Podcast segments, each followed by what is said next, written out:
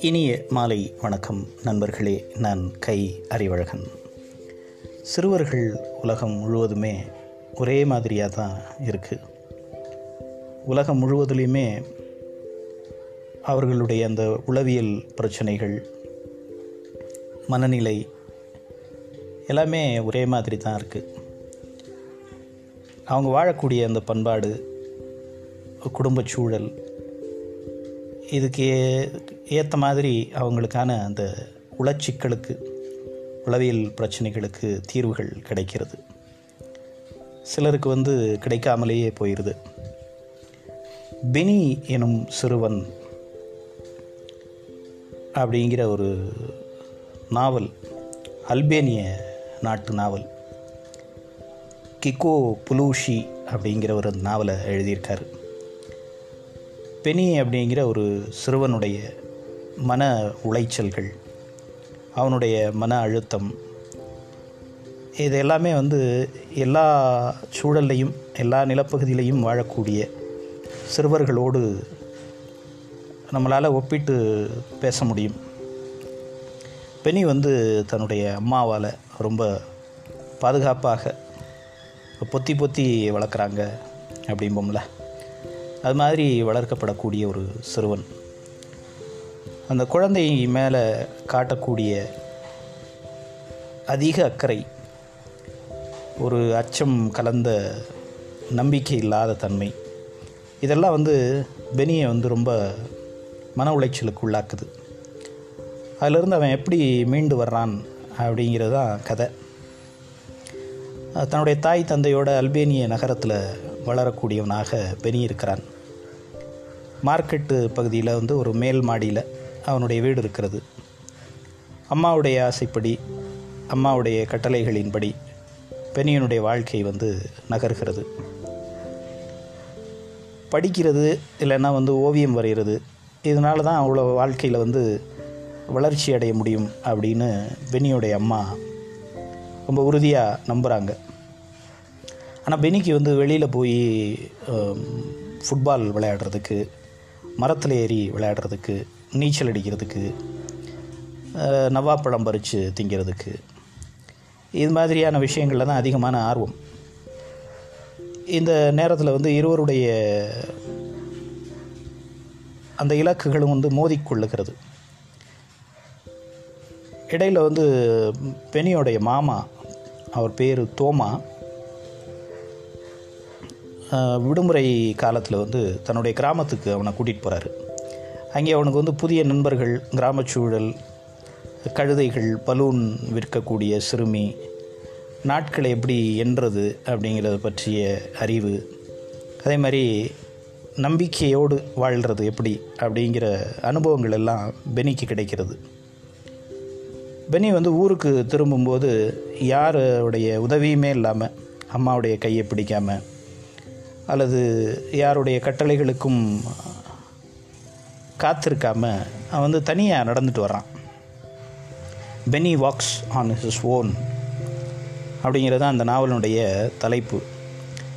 பெற்றோர்கள் சிறுவர்கள் ஆசிரியர்கள் இவங்கெல்லாம் வந்து அவசியம் படிக்க வேண்டிய ஒரு நாவலாக இது இருக்கிறது. பெற்றோர்கள் வந்து தங்களுடைய குழந்தைகளை எப்படி வளர்க்க வேண்டும் என்று சிந்திக்கிறார்கள்?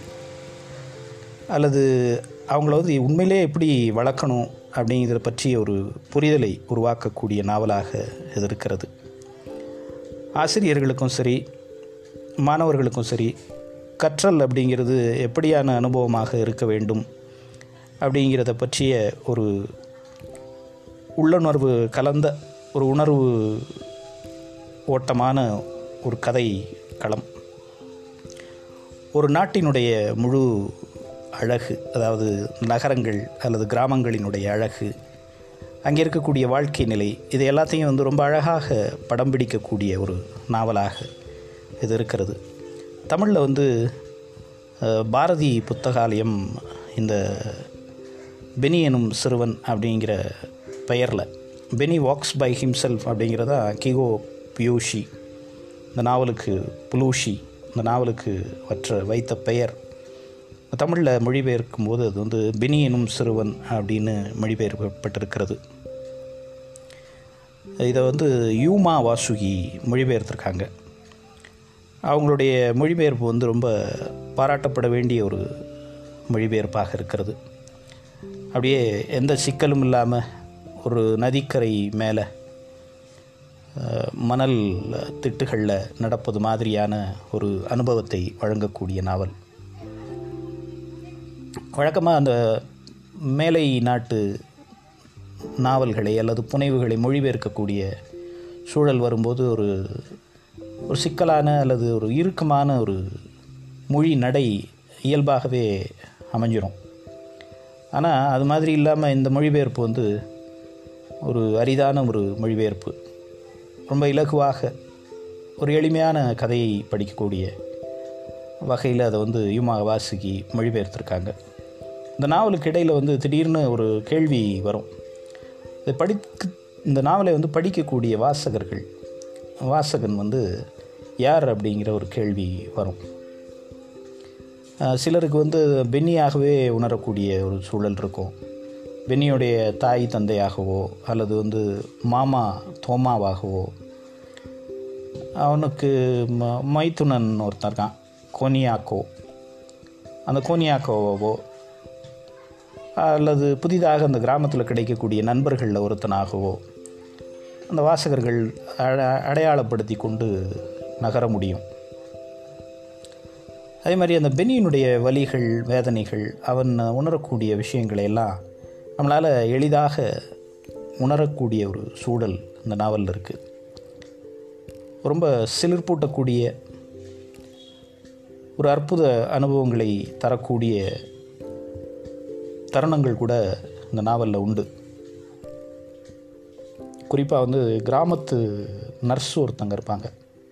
அந்த நர்ஸுக்கிட்ட வந்து தான் வந்து வளர்ந்து பெரியவனாகி ஒரு போர் வீரனாகி எதிரிகளை எல்லாம் அழிப்பேன் அப்படின்னு பெனி பேசக்கூடிய ஒரு இடம். அந்த கதை வந்து தொடர்ச்சியாக நகர்ந்து போய்கிட்டே இருந்தால் கூட அந்த காட்சி அந்த ஒரு செவிலி தாயிடத்தில் பெனி பேசக்கூடிய அந்த அழகான இடம் வந்து